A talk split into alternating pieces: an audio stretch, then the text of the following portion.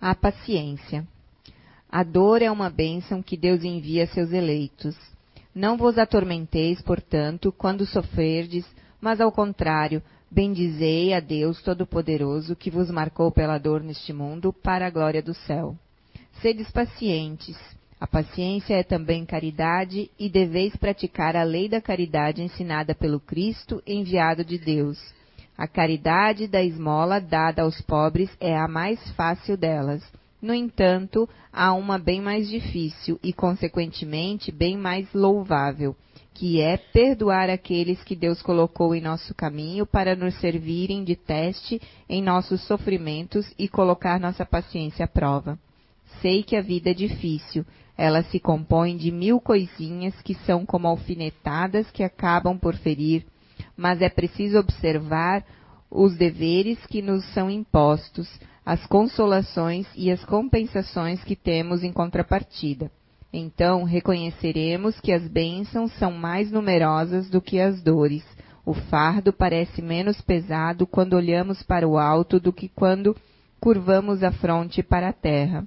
Coragem, amigos. O Cristo é o vosso modelo, sofreu mais do que qualquer um de vós e não tinha nada de que pudesse ser acusado, enquanto vós tendes vosso passado a espiar e tendes, e tendes de vos fortalecer para o futuro. Sede, pois, pacientes, sede cristãos. Esta palavra resume tudo. Obrigado. Boa noite a todos. Antes de mais nada, eu queria fazer uma pequena correção. É que teve um errinho de digitação e acabamos, acabamos transcrevendo para cá, mas na verdade o título correto é Vencendo as Adversidades do Caminho, ou seja, as contrariedades da vida. Aquilo que aparentemente nos atrapalha a caminhada, nos reduz o ritmo, enfim, aquilo que é aparentemente negativo, ou que se mostra no primeiro momento negativo na nossa vida, certo? As adversidades. É disso que nós vamos tentar então falar hoje aqui. E aí, é, aproveitando já de início essa leitura, fala da questão do perdão, né? perdoar os ofensores, perdoar as ofensas. Isso é, não é tão simples assim, a gente sabe, né? Mas para que isso seja mais fácil, para que seja um exercício possível, pelo menos, é fundamental que a gente tenha realmente paciência e comece a analisar algumas coisas, alguns acontecimentos da nossa vida, agora, depois de algum tempo, algum tempo transcorrido já. E aí eu peço licença para vocês para citar algumas coisas, alguns exemplos pessoais é, meus, porque é, foram muito é, contundentes. Eles realmente me comprovaram isso que está escrito ali. É preciso paciência, é, é preciso perdoar e é preciso é, recontextualizar. É, é, é, é, fundamental que a gente entenda que as adversidades, na verdade, são grandes oportunidades de aprendizado que a gente tem na vida. Parece meio piegas isso, né? Ah, que bonito falar isso, né? Mas é verdade, gente. É verdade. As adversidades, é, hoje eu consigo encarar dessa maneira, é, como presentes que vêm embrulhados num papel feio.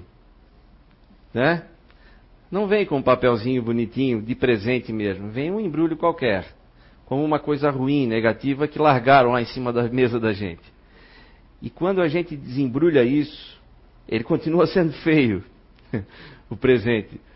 Porém, a gente começa a manusear ele, começa a usar aquilo que nos foi entregue, e aí Lá na frente a gente percebe quão favorável, quão positivo isso é na nossa vida. Ah, hoje, por exemplo, eu consigo agradecer o fato de eu ter vindo nessa encarnação revestido de uma verdadeira repulsa por conflito.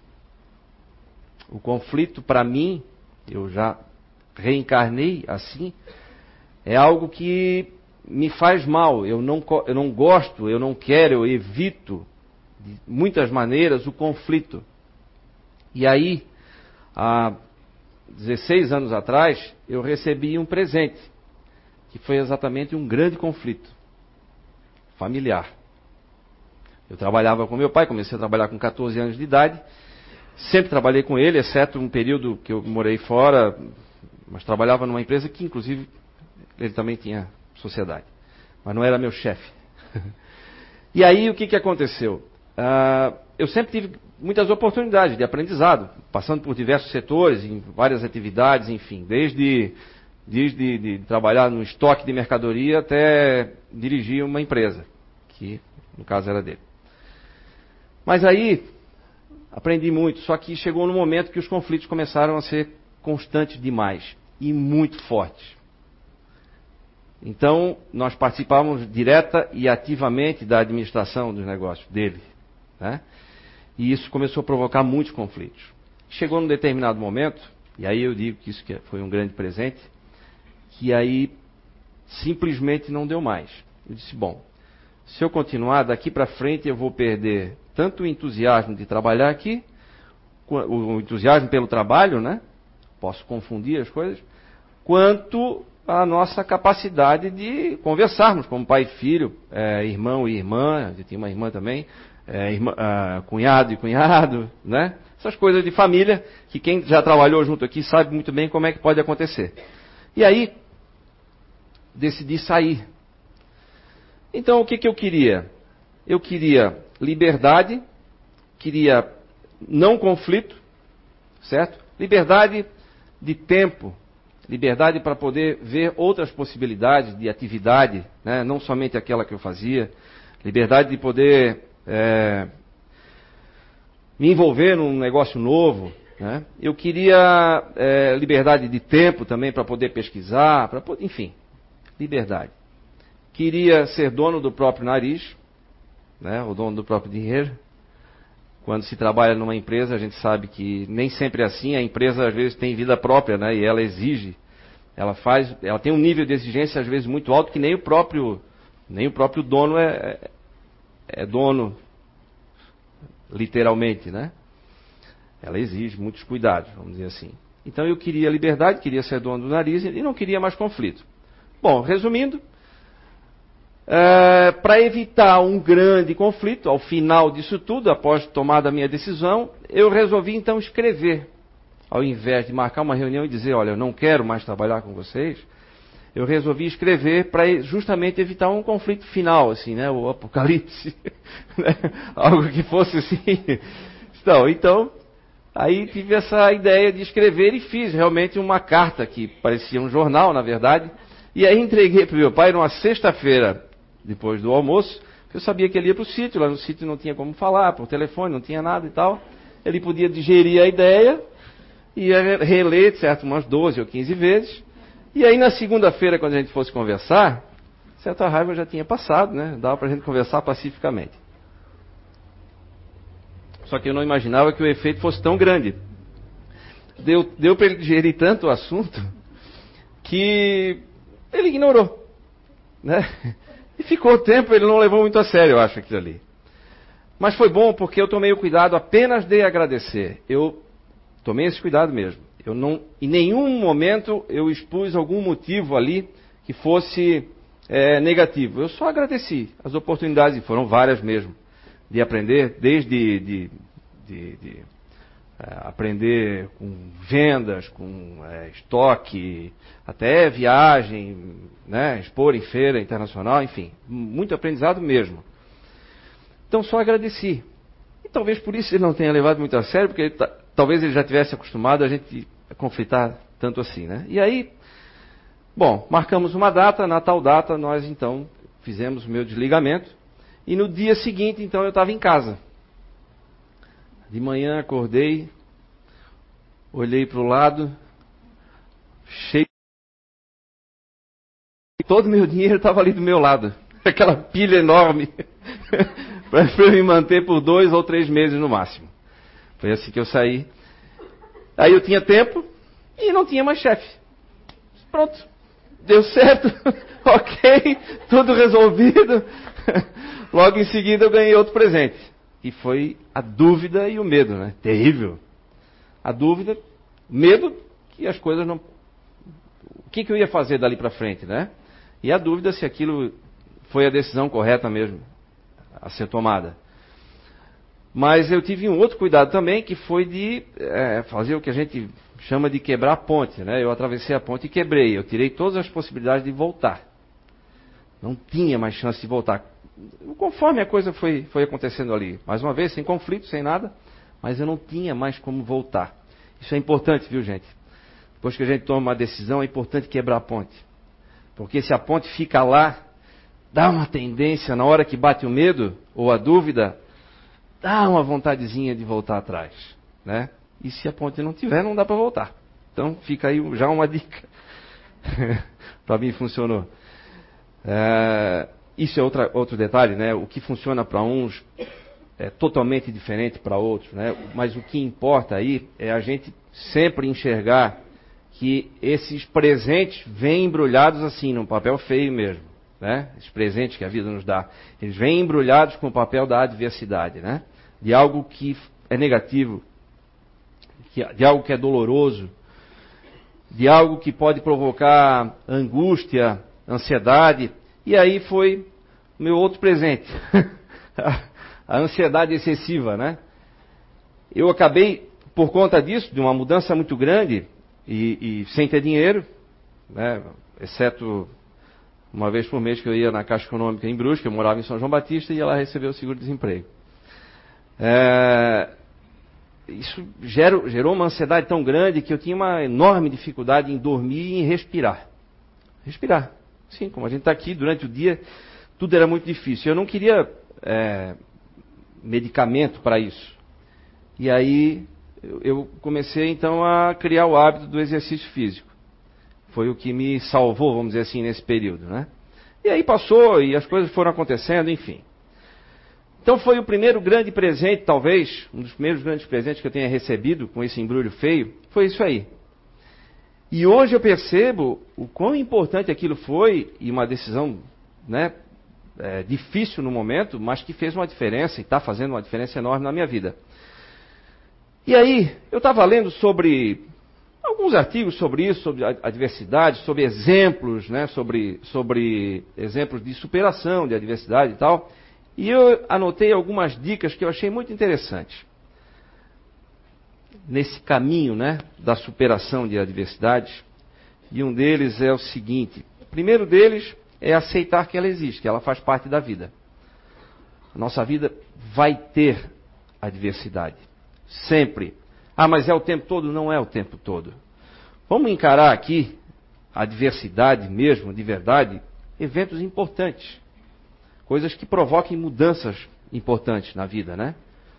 Pode ser para cima ou para baixo, não importa. Mas que provoquem realmente mudanças fortes.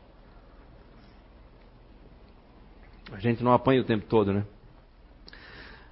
Ah, minha avó é que dizia: enquanto o chicote vai e volta, as costas descansam. então, é, então, uma dica importante é isso: é aceitar que existem adversidades. Outra dica, e aí isso aqui é fundamental, é construa, eu anotei aqui, construa e fortaleça seus recursos internos. A gente precisa se preparar para esses momentos, porque eles vão existir. Ah, mas já passou, mas vai ter outro um outro desafio. São coisas novas que vão aparecer, porque esses são os desafios que nos fazem crescer. Lembra, a gente fala aqui o tempo todo que a nossa vida é uma construção constante, e essa construção é assim, ela dói muitas vezes, mas é extremamente prazerosa também. Então é importante que eu, que eu cuide dos meus recursos internos, que eu me abasteça de força e que eu me prepare para a mudança. Eu lembro que nesse período, assim que eu saí, eu estava sem dinheiro, mas alguém, eu não lembro agora exatamente, mas insistiram muito para que eu fosse estudar novamente. E aqui em Blumenau, a USP, a Universidade de São Paulo, veio, promoveu aqui um MBA. É uma, uma espécie de uma pós-graduação em administração. Os professores vinham todos de lá, nível muito alto. É, os alunos seriam todos de empresas aqui reconhecidas no Brasil e até fora, muitas empresas aqui da região. E alguém me convidou e eu, de cara, já disse: não, tá louco. Eu não tenho condições de, de, de acompanhar isso aí. E também não tenho condições de pagar, não tinha mais dinheiro, né? Insistiram tanto, até que o meu pai, mesmo no contrário, disse: não, se tu quiser, eu te empresto dinheiro, depois tu me devolve. Mas eu pago. Ah, ok. Então uma parte eu já tinha. Aí outra parte eu conversando com um amigo meu, esse Júnior, ele até, na época era diretor de um banco. Júnior, eu te conheço, rapaz. Vai lá, cara. Não fica com medo, não. Vai lá, encara isso aí, vai, vai ser excelente para ti. E fui. Realmente fiz. Realmente foi de grande valia para mim. Tem professores daquela época que às vezes eu vejo hoje em algum programa da Globo News, em entrevista de economia e tal, até hoje lá. É, programa do William Vac, enfim, outros lá. Esse pô, era meu professor. Então, e hoje eu consigo perceber os benefícios daquela preparação que eu tive lá. Hoje, exatamente por trabalhar com intermediação de negócio, enfim. Ou seja, para intermediar, ou seja, para enxergar uma nova oportunidade de negócio, a gente precisa estar preparado. Para qualquer coisa na vida, né? Estou falando do que é a minha atividade. Né? Cada um, por favor, né? É, é, adapte isso que eu estou dizendo à sua realidade, né? Tente extrair daí. Né? Porque eu não posso dizer 25 situações diferentes aqui, né? Eu estou colocando o que aconteceu comigo e tentem né, extrair daí algo que sirva. E aí é que eu percebo quão é importante essa, essa construção interna, né, essa preparação. Hoje, imagina, 16 anos depois, eu uso muito ainda aquilo que eu aprendi lá atrás. No começo foi difícil. Só que aí eu não tinha dinheiro, mas aí eu tinha tempo de fazer, né? E outro detalhe, eu precisava fazer alguma coisa. Eu tinha que ter alguma coisa, eu tinha que ter contato com pessoas também. Eu precisava aprender, eu precisava enxergar novas perspectivas. E fui fazer isso. E valeu muito. E aí entra numa outra dica aqui muito interessante, que é construir recursos externos. Basear um apoio na família e em amigos, poucos amigos, mas criar essa base, porque nós vamos precisar. Às vezes, a gente é tomado por orgulho e não quer pedir ajuda. E deixa, né? E a água vem subindo. e a gente não pede ajuda. Não, tá louco? Vou dar o braço a torcer? Vou dizer que não estou bem? E aí a coisa começa realmente a apurar. Eu lembro que nessa época eu ganhei um outro presente que foi justamente a falta de dinheiro.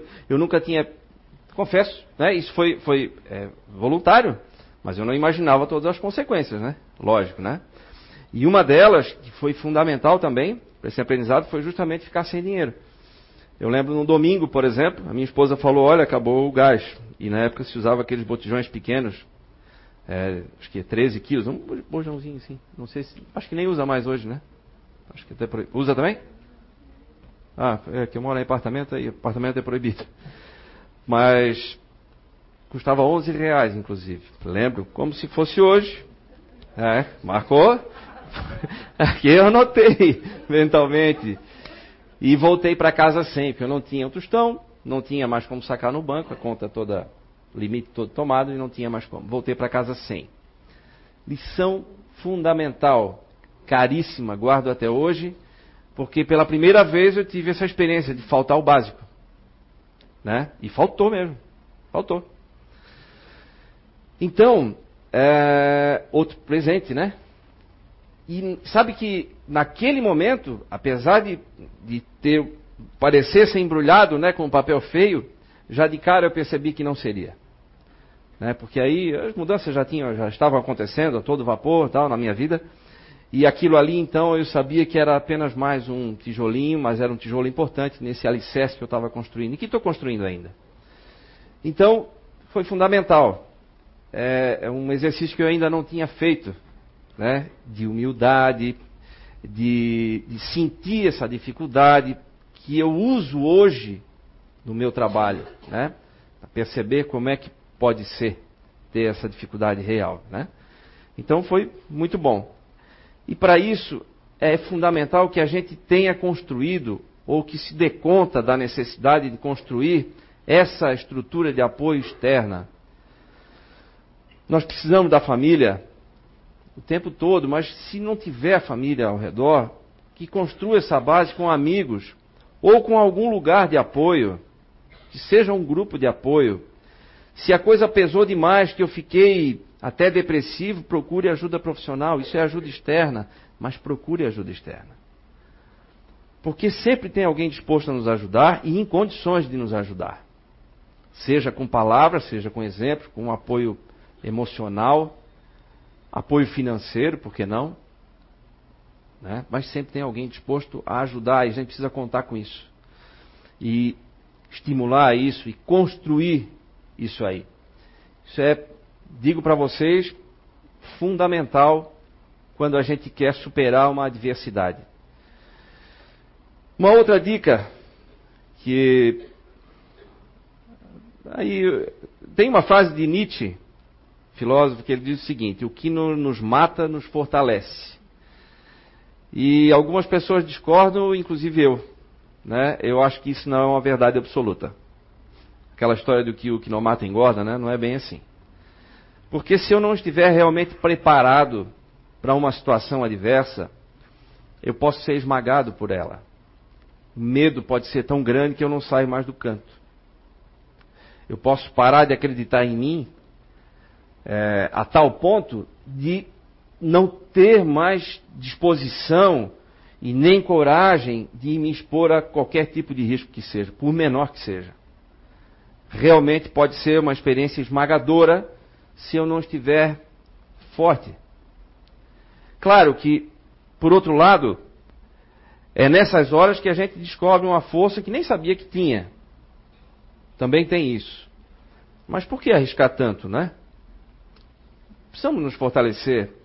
A oração faz isso, né? A conversa com as pessoas, a preparação interna, o, o estudar, enfim, o dividir isso, dividir as dificuldades para tentar aliviar o fardo é fundamental para que a gente não permita que essas experiências aparentemente negativas nos esmaguem. Elas precisam sim nos fortalecer. E à medida em que a gente sai fortalecido da primeira adversidade, da primeira primeiro fato importante, aparentemente negativo na nossa vida, a gente realmente começa a se sentir um pouco mais forte. E aí sim é um passo importante para a próxima adversidade que vai vir. Porque a gente começa a acostumar. A gente começa a perceber que, opa, peraí, eu já passei por coisa pior. Na verdade, às vezes até não. Só que como a gente está mais forte, a gente pensa que o que passou foi pior. Na verdade, a situação agora talvez seja mais difícil, mais perigosa, mais arriscada. Só que a gente está mais forte, então a gente não sente tanto isso. E é assim que nós vamos nos construindo o tempo todo. Então, não significa, ou não é necessário, vamos dizer assim, que eu tenha uma vida extremamente difícil para ser forte. Eu posso sim é, desenvolver força, mesmo tendo uma vida aparentemente boa, confortável, mas aquilo pode não me satisfazer, pode não ser o que eu queira né, fazer com a minha vida. Então é importante que eu não me entregue ao comodismo, que eu não me entregue à vitimização, e que eu queira realmente fazer dessa experiência aqui uma experiência extremamente positiva, é, uma experiência onde eu realmente aprenda a lidar com a vida e com as pessoas de um modo bom, de um modo que me torne alguém melhor a cada dia. Né?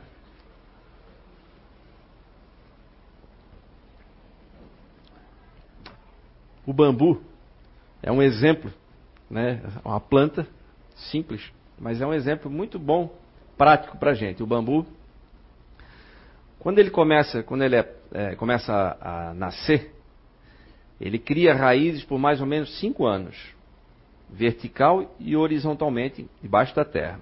Depois de mais ou menos esses cinco anos é que começam a surgir os primeiros, os primeiros brotos do bambu.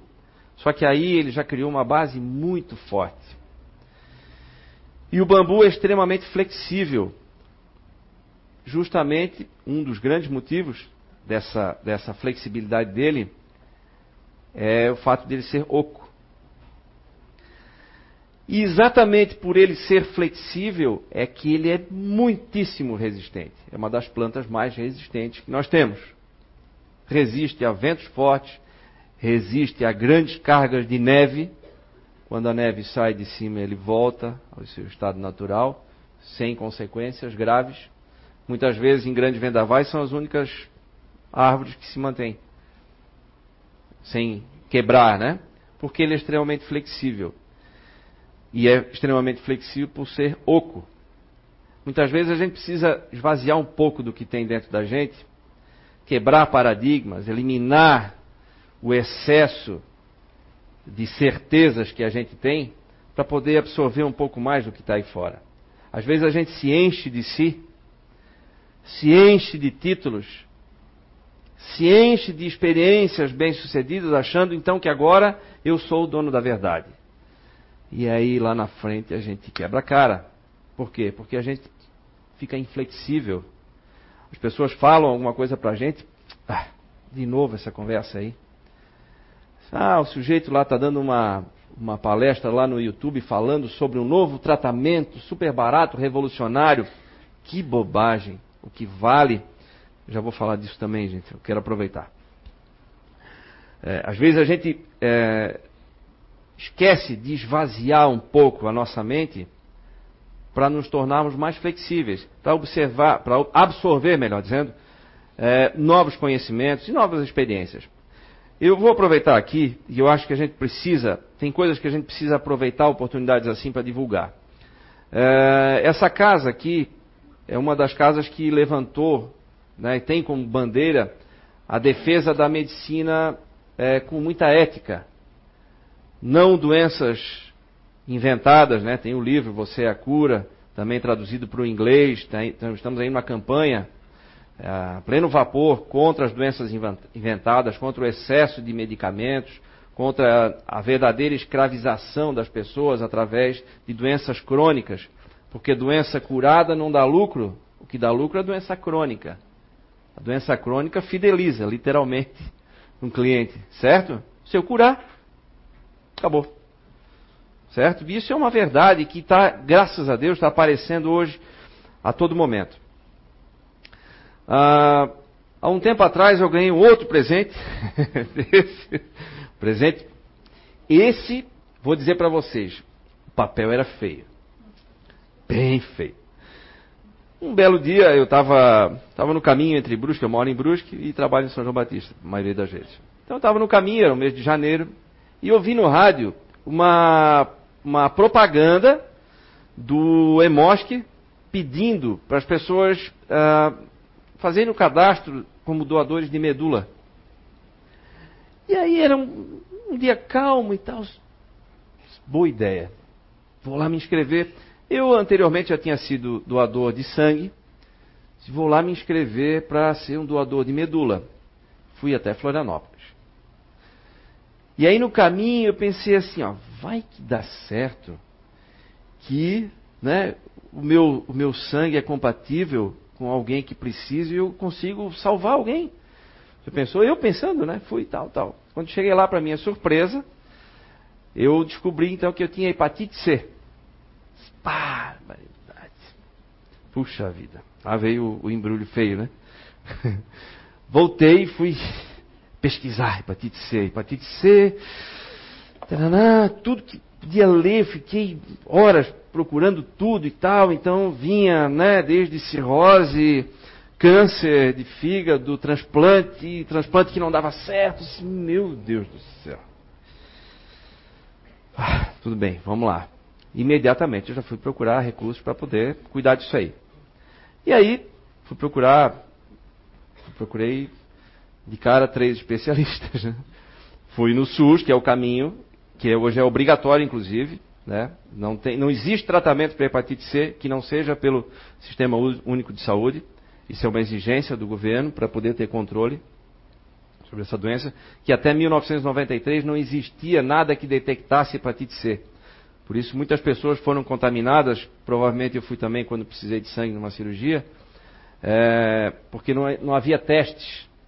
Só de 1993 em diante. E foi justamente antes disso que eu precisei. E aí, a hepatite C é uma doença silenciosa, ela não, ela não, ela não tem sintoma nenhum. A gente não sente absolutamente nada. Só que ela vai sobrecarregando o nosso fígado, vai maltratando, sem que a gente perceba. Quando a gente percebe, chega a perceber alguma, algum sintoma de problema no fígado, nós podemos já. Pode ser tarde demais, geralmente é quando já, já se está com cirrose ou mesmo com câncer no fígado. E aí é que eu percebi o presente, né? Eu tirei o papel feio. Opa, aquele, aquela vozinha, né? Ah, vai que tu consegue salvar alguém. Eu salvei a minha própria pele, né? Meu guardião aqui me intuindo, vai, vai lá, ouve essa propaganda, vai lá, vai lá se inscrever. E aí comecei, fiz um tratamento cheio de, de, de, de, de como é que chama de efeitos colaterais, era terrível mesmo. É quase como uma quimioterapia. Muita gente tem que interromper, perde cabelo, enfim. E eu não, não, cheguei nesse ponto, mas foi bem complicado. E aí eu fiz os exames, existe uma tabela, a gente chama tabela Metavir. É uma tabela que é assim, ó. Ela vai 0, 1, 2, 3, 4. É F, né? Uma curiosidade. F0, F1, F2, F3, F4. F0 é normal, F4 é cirrose. E aí já não tem mais o que fazer. Aqui não adianta mais fazer tratamento, não tem como reverter. E aí quando eu comecei, então, o tratamento, é, faz, como é que chama? Biópsia, né? Tira um pedacinho, tanana, eu estava aqui, exatamente no meio. F2, opa. Aí os médicos disseram, não, se a gente conseguir tratar, não vai ter problema. Fiz o tratamento, não deu certo. E agora? Mais um embrulho feio, né? e aí, isso provocou algumas mudanças, né? Mudança de hábitos. Desde hábitos alimentares até a minha rotina de exercício mesmo. Eu aumentei, porque sabia que isso faz bem para o fígado, viu, gente? Quem tem problema de fígado, exercício físico. Muito exercício aeróbico. Evita gordura, esteatose hepática, que é um. é terrível.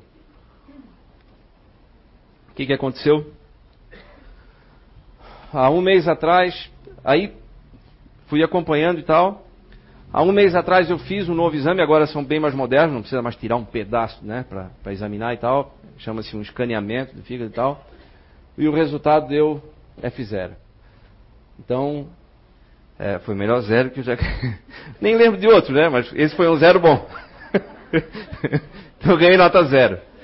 Então, é, apesar de eu não ter é, eliminado o vírus ainda, eu estou com o meu fígado no estado normal. Então vejam que presente com um embrulho feio que eu recebi. Né? Então, foi mais um desses, né? Esse valeu a vida, né? Se eu não tivesse descoberto, isso já faz uns cinco ou seis anos, eu já deveria ter saído daqui, talvez já estivesse indo aqui para o final da, dessa tabela Metavir. Ia me complicar bastante. Bastante mesmo, né? Então, voltei para o início da tabela, está aí. Mais um exemplo de uma adversidade ou de um presente que vem em forma de adversidade, né? Aquilo que foi um susto lá no início provocou uma série de mudanças, né? Eu precisei mudar e graças a Deus deu o resultado. Então, essas mudanças, essa, essas esses eventos que acontecem na nossa vida, eles precisam ser motivo de mudança. Porque se não provocar mudança nenhuma, gente, é apenas uma adversidade. Aí não vai virar presente nunca. Né? Pode tirar o papel feio, que ele vai continuar sendo feio.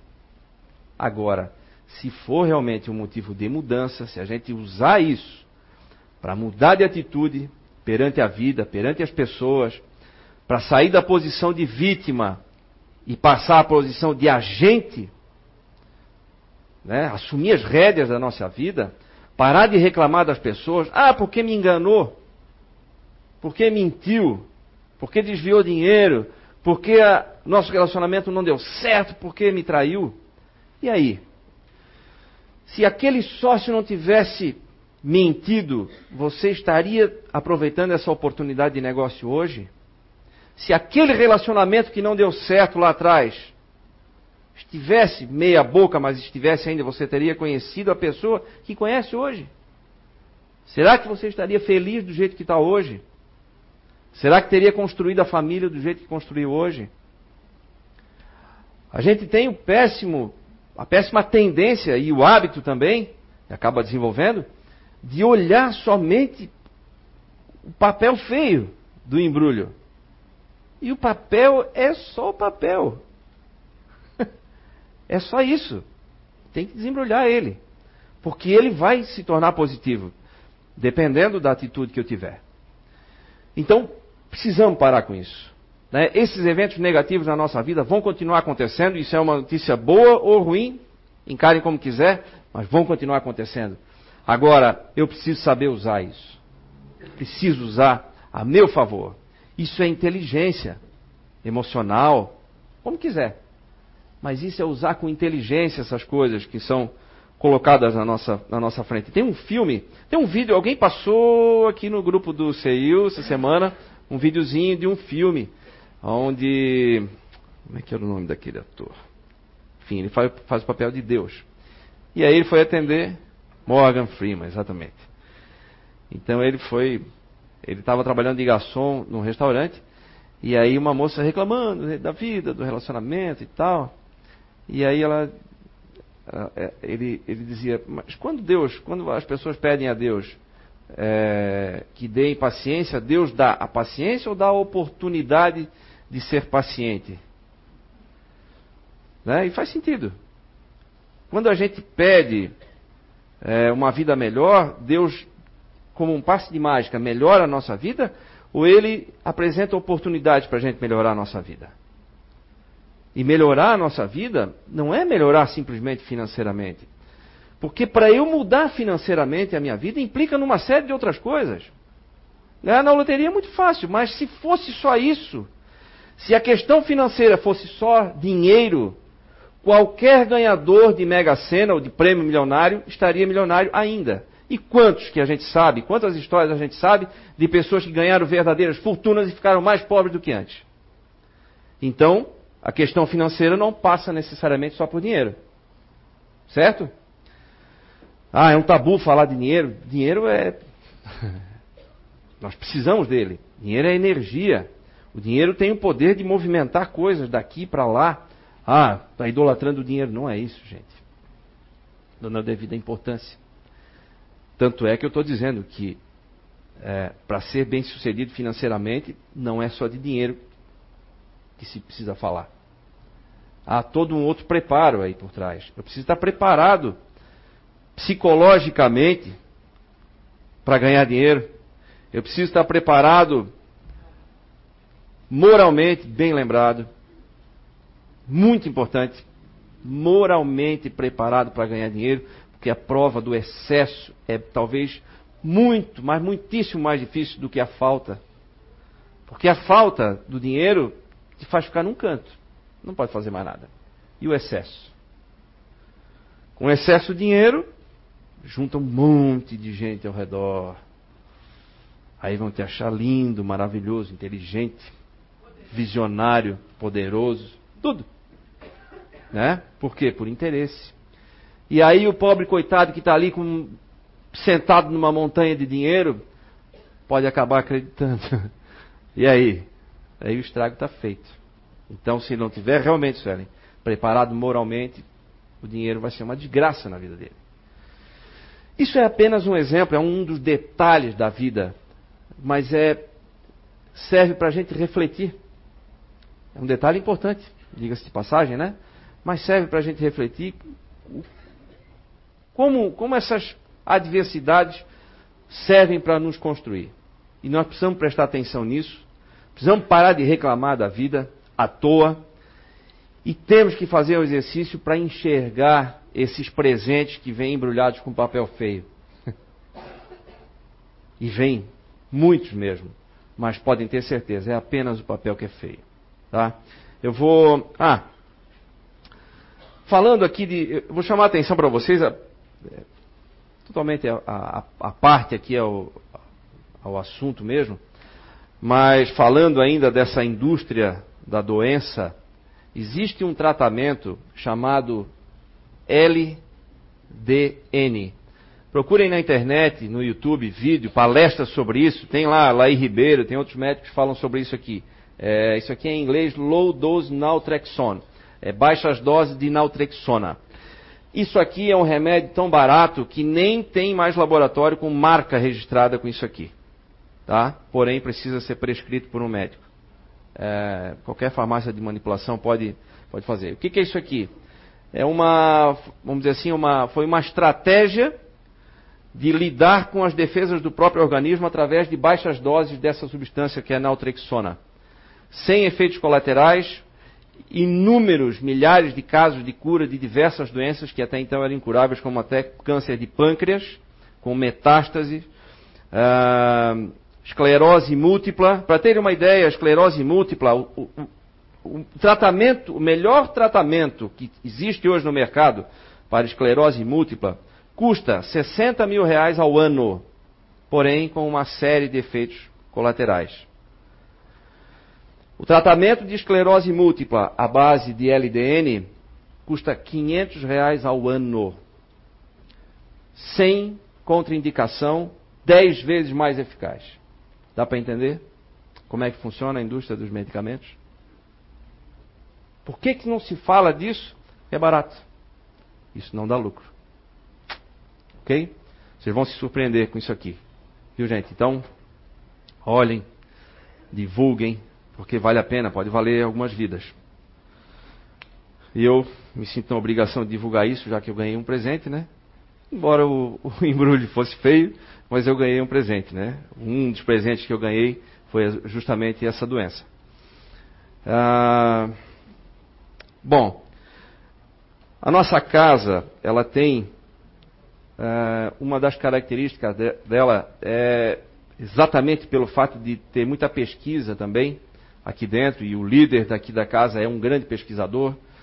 Nós recebemos, temos o privilégio de receber vários presentes de diversos pesquisadores do plano espiritual. E um deles, eu quero mostrar para vocês, que foi uma das coisas que eu usei também é, para mim, talvez seja um dos causadores desse, desse meu, dessa minha nota zero, né? tão feliz aí, que eu vou falar aqui sobre um fisiologista e bioquímico alemão, Dr. Otto Heinrich Warburg. Não confundam, tem um outro parente dele, muito é, distante, com um nome parecido, que é Otto Warburg. Não é o mesmo, não se trata da mesma pessoa. Esse aqui nasceu na Alemanha em 1883 e morreu em 1970. Ele, é, membro da, do Instituto de Fisiologia Kaiser, estudou o mecanismo de respiração celular, para o qual projetou o indicador que leva o seu nome. Pela descoberta dessa enzima, que tem participação no processo de oxidação e redução no organismo, foi agraciado com o Nobel de Fisiologia e Medicina em 1931. Ele é considerado um dos maiores pesquisadores e, e sobre o câncer que já existiu. Então, com relação à descoberta da causa primária do câncer, a sua tese, a causa e prevenção do câncer primário, o Dr. Vargas diz que o câncer é resultado de uma dieta e estilo de vida antifisiológico. Nós temos duas psicografias nesse livro aqui, Ensinamentos de Outra Dimensão, foram psicografados aqui. Uma dessas psicografias do Dr. Otto Warburg aconteceu durante um dos Fore Blues, que fala exatamente sobre alcalinizar o sangue. Chama atenção para a acidez dos alimentos processados e o perigo que isso oferece à nossa saúde, especialmente com relação ao desenvolvimento do câncer. Câncer se desenvolve em ambiente ácido. Então nós precisamos alcalinizar o nosso corpo. Alcaliniza-se o corpo com alimentos crus, com água de pH alto, enfim, com uma série de outros hábitos. Leiam isso, gente, por favor. Isso aqui pode fazer uma diferença enorme. Às vezes a gente está criando um ambiente propício para uma doença que vai surgir ali na frente. E com uma informação, às vezes, a gente quebra isso, interrompe esse processo e garante uma saúde e uma vida longa, né? E saudável. Esse cidadão, ele era judeu e teria sido morto pelo regime nazista, não fosse a mãe de Hitler ter morrido de, de, câncer. E o Hitler morria de medo de câncer, como muita gente, lógico. Então ele foi poupado de ser morto para que ele continuasse os seus estudos no desenvolvimento da cura do câncer. Só que com isso, ele foi confundido como um colaborador do regime nazista e por isso boicotado. não se fala dele, nem dos estudos dele, ou muito pouco, por conta disso, por política.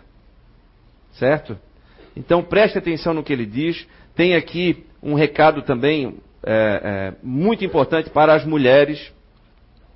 Esse aqui é bem curtinho, acho que vale a pena. Já foi lido aqui até, né? Fala sobre as mulheres e a, a importância de alerta para as mulheres. Ó, isso aqui também foi, foi em julho, está fazendo um ano agora, 19 de julho do ano passado. Alerta para as mulheres. Uh, psicografia recebida no Identidade Eterna, um sábado, aqui, 19 de julho, aqui no Recanto do Saber.